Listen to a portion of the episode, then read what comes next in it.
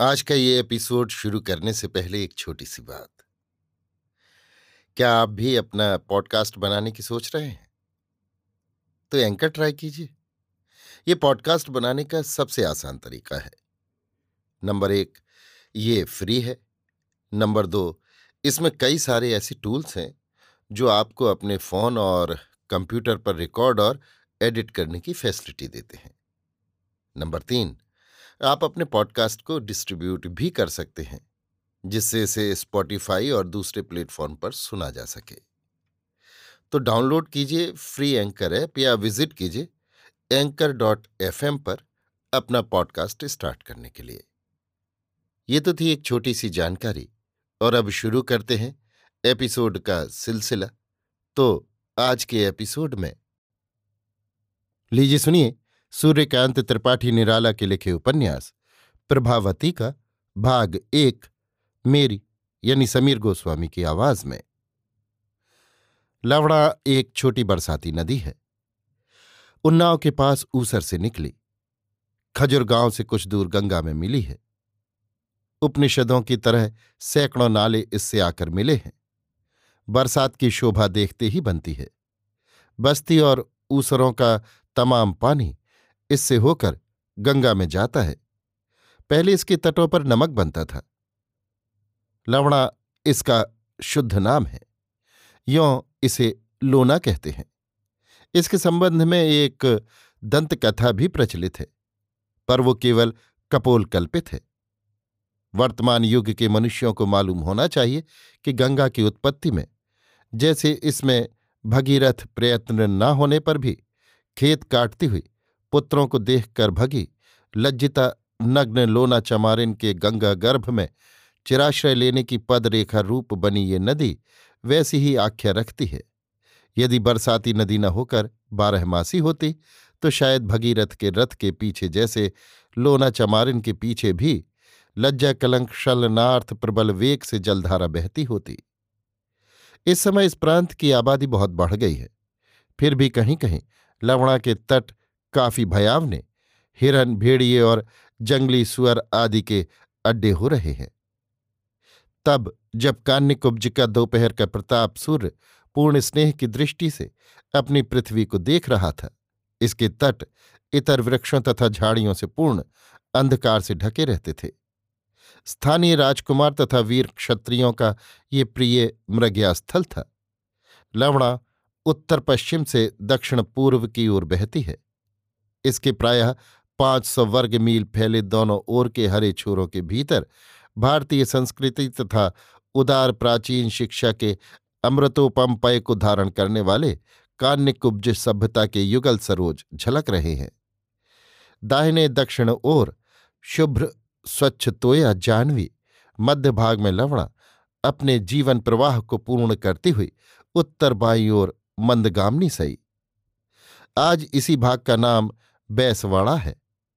इस समय बैस राजाओं तथा ताल्लुकेदारों की छोटी छोटी रियासतें यहाँ से अवध तक दूर दूर फैली हुई हैं और कई जिलों में भाषा साम्य भी प्राप्त होता है। फिर भी बैसों की मुख्य राजधानी यही उल्लिखित पवित्र कान्यकुब्ज भूमि है। आज आमों के विशाल काय उपवन एक दूसरे से सटे कोसों तक फैलते चले गए हैं। यदि इस विस्तृत भूखंड को शतयोजनायत एक रम्य कानन कहें तो अतियुक्ति नहीं होगी। उपवन तथा जनाकीर्ण जनपद मुसलमानों के राज्यकाल में भी समृद्ध थे। देखने पर मालूम हो जाता है। गंगा की उपजाऊ तटभूमि, धौत धवल, मंदर तुल्य मंदिर, कारुकार्य खचित द्वार, दिव्य भवन, देववाणी तथा देवसरी का आर्य भावानुसार सहयोग, खुली गोचर भूमि सुख स्पर्श मंद मंद पवन प्रवाह, अनिंद हिंदी के मज़े कंठ से निकले ग्राम गीत किसी भी दर्शक भ्रमणकारी को तत्काल मुग्ध कर लेंगे। पर उस समय जबकि आर्य संस्कृति का पावन प्रकाश यहाँ के निरभ्र आकाश में फैला था, यहाँ की और ही शोभा थी। कमल की सुगंध की तरह लोकोत्तर माधुर्य का वो विकास, वो श्री अपने आधार को छोड़कर इतनी दूर तक चली गई थी कि उसकी वर्णना नहीं हो सकती। आज वो उपभोग्य नहीं, किसी तरह अनुभव गम्य है। वाल्मीकि की सीता, कालिदास की शकुंतला, श्रीहर्ष की दमयंती पतिगृह को अपनी दिव्य ज्योति से आलोकित कर रही थीं, बल्कि बाहर से होने वाले आक्रमणों ने इन भारतीय महिलाओं, विशेषकर क्षत्रिय कुमारियों को आत्मरक्षा के लिए सजग कर एक दूसरे ही भाव रूप में बदल जाने को बाध्य कर दिया था। क्षत्रिय वीरांगनाएँ अश्वारोहण और शस्त्र प्रयोग में भी पटुत्व प्राप्त कर रही थीं। एक और मुख की जैसी स्निग्ध चंद्राभा सौंदर्य के अपार समुद्र को ज्वार से उच्छ्वसित कर रही थी। दूसरी ओर अविचल अपांगों की दृप्त द्युति में पति प्रेम की वैसी ही कठोरतम तपस्या आत्मरक्षा के उज्ज्वल गर्व से चिरजाग्रत थी। क्षत्रियों के औद्धत्य के साथ साथ वामादर्प भी देश के बल के उपमान के रूप से मस्तक उठाए हुए था। बौद्धों का प्राबल्य शरतकाल की क्षुद्र जलधारा की तरह भारत की धरा से लुप्त हो चला था। पौराणिक सभ्यता की प्रबल शाखाएँ उज्जैनी के वासंतिक विकास से पल्लवित होती हुई अब कुसुमित तथा फलित हो रही थीं। इस समय कान कुब्जेश्वर भारत के श्रेष्ठ शक्तिधर कला और कौशल के सर्वोत्तम आधार स्तंभ थे। पर महाराज पृथ्वीराज की लोकप्रियता प्रतिदिन बढ़ती जा रही थी। गौराधिपति मोहम्मद कई बार परास्त हो चुका था। अपने उदार क्षात्र धर्म के अनुसार उस जीवनाकांक्षी को कई बार वे प्राणों का दान दे चुके थे। निकट संबंध, अप्राप्त राज्य अधिकार तथा पिथौरा की बढ़ती हुई शक्ति जैसे राजनीतिक अनेक कारणों से हुआ दिल्ली पति तथा कान्य कुब्जेश का वैमनस्य प्रजावर्ग को बहुत दिनों से ज्ञात था। उल्लिखित ये समस्त कानकुब्ज भूमि महाराज जयचंद्र के शासनाधिकार में थी। इस समय लालगढ़ लालगढ़ गंगा से प्रायः ग्यारह कोस उत्तर लालडीह नाम का ऊँचा विस्तृत स्तूप रूप में परिणत एक स्थान, अनेक प्रकार की जनश्रुतियों के आधार पर धारण किए प्रत्यक्ष सत्य में विराजमान है। इसे एक मील उत्तर पूर्वा नाम का, उन्नाव ज़िले का सबसे बड़ा कस्बा मुसलमान राज्यकाल का समृद्ध शहर, एक कमिश्नरी, अपने मंद प्रकाश में भी गत महत्ता का स्पष्ट इतिहास सूचित कर रहा है। इस समय भी ये उन्नाव का एक सब डिवीज़न है। लालडीह अब भी पूर्वा की सीमा के अंदर है। ये पूर्वा कस्बा पहले अपूर्व नगरी के रूप से, इसी लालडीह के प्राचीन नाम लालगढ़ के ठीक उत्तर मिला बसा हुआ था। गढ़ के नष्ट होने के बाद पतित से घृणा करने वाली कमला की तरह हटता हुआ अपभ्रष्ट नाम ग्रहण कर एक मील दूर चला गया है। इस समय लालगढ़ पूर्ण यौवन में ओतप्रोत, सौंदर्य का उद्दाम वासनाओं से चपल हो रहा था। यहाँ के राजा महेंद्रपाल कान्य कुब्जेश को स्वल्प मात्र कर तथा युद्ध के समय पाँच हज़ार सेना से सहायता देने वाले मित्र हैं। लालगढ़ चारों ओर से जल से भरी चौड़ी खाई से घिरा हुआ है। खाई में विहार के लिए छोटी छोटी रंगीन, मयूर पारावत, हंस आदि सुंदर सुंदर पक्षियों के आकार की बनी, सजी, चमकती हुई किश्तियाँ पड़ी हैं। वसंत से निकलते हुए श्वेत और लाल कमल बीच का गहरा जल छोड़कर दोनों ओर शरद के अंत तक खिलते और दिक कुमारियों की आँखों को शीतल और केशों को सुवासित करते रहते हैं। जल के भीतर की ओर किनारे की ईंटों की मज़बूत चार दीवारी उठी हुई है, जिस पर तीक्ष्ण शस्त्रास्त्र गड़े हुए सूर्य की किरणों में लपलपाते रहते हैं। चार दीवारी के बीच बीच छोटे छोटे बड़ी खिड़कियों के तौर पर बने वज्र द्वार हैं, जिनसे रानियाँ स्नान तथा जल विहार के लिए बाहर निकलती हैं। सामने ईंटों के बने, जल में उतरने के सुदृढ़ सोपान, विस्तृत घाट, दोनों ओर मोलसरी के छायादार विशाल वृक्ष, चारों दिशाओं में अत्युच्च चार फाटक, आठों पहर सशस्त्र सिपाहियों का पहरा लगा हुआ। बाहर जाने के लिए पुष्ट काष्ठ के बने चार रास्ते, जल से बनकर आए हुए ईंटों के पुल से मिले हुए इच्छानुसार खोले जा सकने वाले, जिनसे किला जल से घिरा सुरक्षित रहे। भीतर गगनचुंबी भवन, रथ घोड़े और अस्त्र शस्त्र आदि की अलग अलग शालाएँ, दरबार, रनवास, सेनानिवास आदि। अगरू चंदन और कस्तूरी की उठती हुई सुगंध है। देवार्चना तथा मनोरंजन के उद्यान, जल के हौज, प्रतिगृह की भिन्न भिन्न निर्माण कला, भारतीय शिल्प और उज्ज्वल कौशल का ये कमला निवास नील जलराशि के भीतर आकाश के चंद्र की तरह शोभित है। उत्तर के फाटक के बाहर साधारण जनों की असाधारण अपूर्व नगरी अपनी अनुपम विभूति से आगंतुकों को मुक्त करती हुई। दुर्ग के फाटकों से दूर प्रांतरों के पार उपवनों की छाया रेखा राजकुमार देव सज्जित घोड़े पर सवार, हाथ में भाला लिए, ढाल, तलवार और तरकस कमान बांधे, अकेले पूर्व के फाटक से बाहर निकले। प्रकृति की दृष्टि में नया वसंत फूट चुका है। वन्य वासंती हरी साड़ी पहने प्रिय की अपलक प्रतीक्षा कर रही है। कोई मालिनी उसकी लताइत कवरी में फूल खोस कर गले में हार पहना चुकी है। कुमार पूर्व की ओर घोड़ा बढ़ाते प्रकृति की नई सज्जा देखते हुए चले जा रहे हैं। मालूम न हुआ और घोड़ा आठ कोस भूमि पार कर लवणा के वन में आ पहुँचा। कुमार घोड़ा बढ़ाते हुए लवणा को पार कर गए। यहाँ से दूसरे राज्य की भूमि है। पर प्रकृति की शोभा देखते हुए तन्मय, नवीन यौवन स्वप्न में भूले राजकुमार को ये न मालूम हुआ कि वे शिकार के लिए आए हुए हैं। इसी समय सामने से एक शब्द आता हुआ सुनाई पड़ा। उसी तरफ़ घोड़ा बढ़ाते गए। जब घटनास्थल कुछ दूर पर रह गया, तब सगठित दृश्य देखकर आश्चर्यचकित हो गए घोड़े की लगाम डाल से बंधी हुई है। राजवेश से सज्जित एक युवक सुअर का शिकार कर भाला निकाल रहा है। भाला कनपटी से गर्दन को पार कर निकल गया है। निस्पंद पशु शायद मर चुका है। युवक भाला निकाल रहा है। फलक बड़ा होने के कारण भाला निकल नहीं रहा। ऐसी अवस्था में स्वभावतः कुमार के हृदय में कौतूहल हुआ। घोड़ा बढ़ाकर युवक के सामने पहुँचे।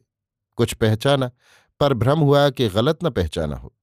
इसलिए सघन वृक्षों का अंधेरा पार कर निश्चय कर लेने के विचार से और अच्छी तरह देखने लगे। ये शिकारी को आत्मसम्मान के खिलाफ जान पड़ा। क्या देखते हो? डांट कर पूछा। गले के स्वर से कुमार का रहा भ्रम जाता रहा। बोले, मुझे संशय था, इसलिए आपका निश्चय करने लगा। क्षमा कीजिएगा। अब तो आपका संशय दूर हो गया। शिकारी ने पूछा, आपका परिचय? शिकारी भाला निकालना छोड़कर शौर्य से तनकर आगंतुक को देखने लगा। मेरा स्थान लालगढ़ है, नाम देव शायद इतना परिचय यथेष्ट होगा। राजकुमार ने मुस्कुराती आँखें झुका ली तो आपका यहाँ कैसे आना हुआ? यह आपका राज्य नहीं। इस जंगल में शिकार के लिए आना एक दूसरे राजकुमार के लिए अपमानजनक हो सकता है। उत्तर तीखा था पर राजकुमार विचलित न हुए। उन्होंने उसी तरह आके झुकाए सरल भाव से कहा, आपका कहना ठीक है, पर भ्रम तो मनुष्य से ही होता है।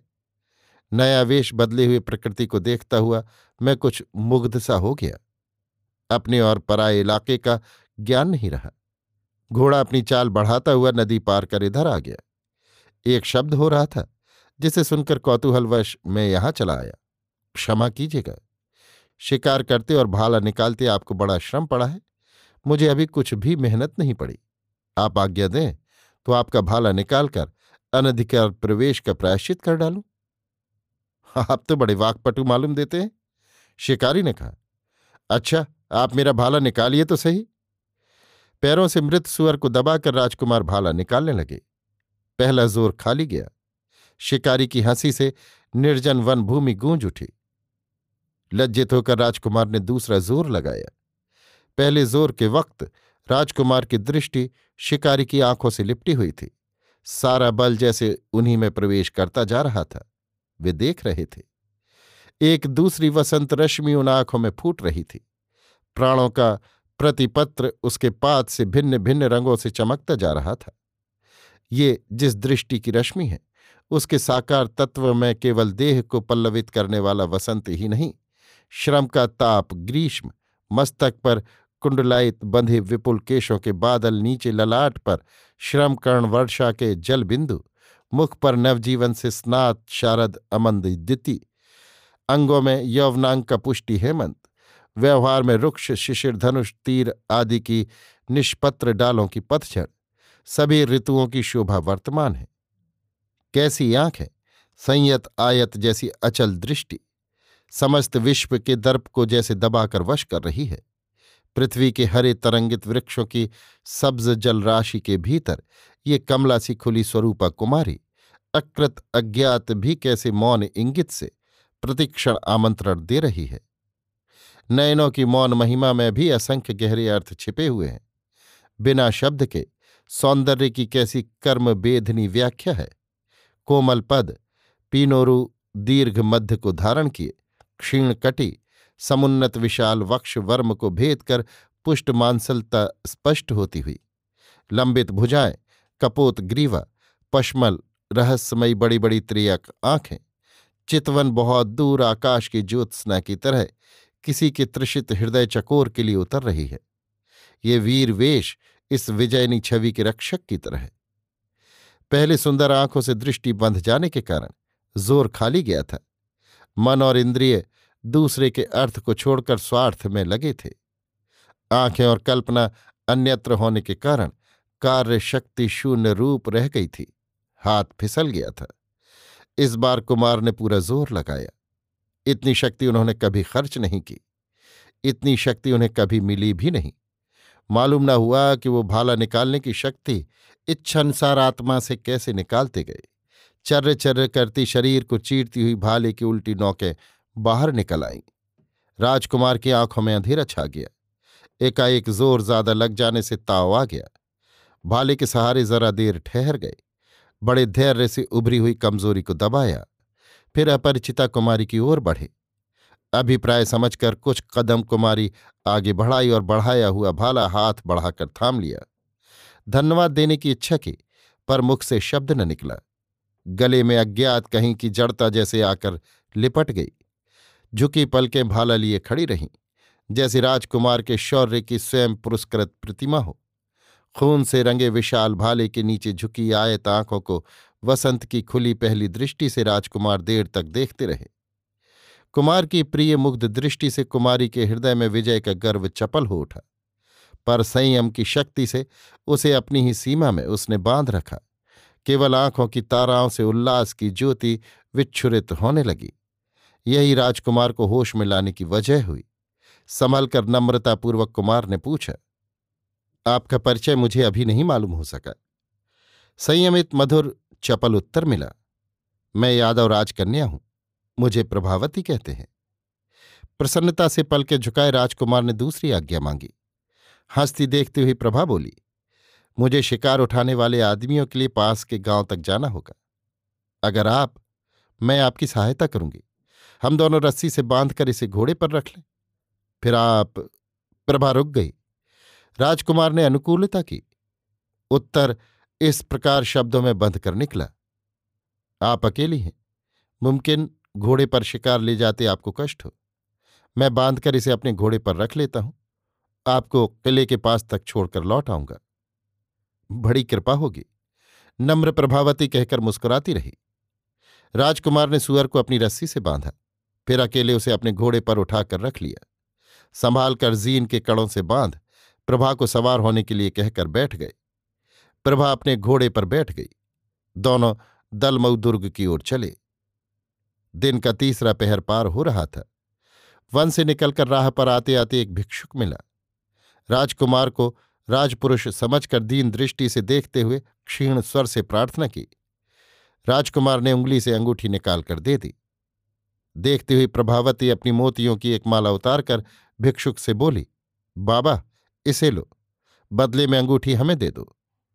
वीर वेश से सजी कुमारी को खुली प्रसन्नता की दृष्टि से देखते हुए बहुत कुछ मतलब समझकर जैसे भिक्षुक ने अंगूठी दे दी और नम्र भाव से मोतियों की ये चमकती हुई माला ले ली। प्रभा घोड़े की लगाम फेर, राजकुमार की तरफ़ पीठ कर, दोनों हाथों अंगूठी ले लेकर मुग्ध दृष्टि से देखती रही। फिर बीच की उंगली में डालकर मुस्कुराती हुई देखने लगी। उसमें राजकुमार का नाम लिखा था। जिस समय प्रभा अपनी सुखोद भावना में लीन थी, राजकुमार ने भिक्षुक को उंगली के इशारे से पास बुलाया और अपनी एक माला उतार कर देते हुए इशारे से वो माला मांगी। भिक्षुक ने राजकुमार से माला लेकर प्रभावती वाली दे दी और भरे आशीर्वाद से दोनों को देखता हुआ चला गया। जब प्रभा अपने प्रथम सुहाग के आनंद से भरकर राजकुमार की तरफ़ मुड़ी, तब राजकुमार उसकी माला पहन रहे थे। उसे समझते देर न लगी। हृदय की गुदगुदी को दबाकर जैसे कुछ नहीं समझी। राजकुमार को घोड़ा बढ़ाने के लिए कह दिया।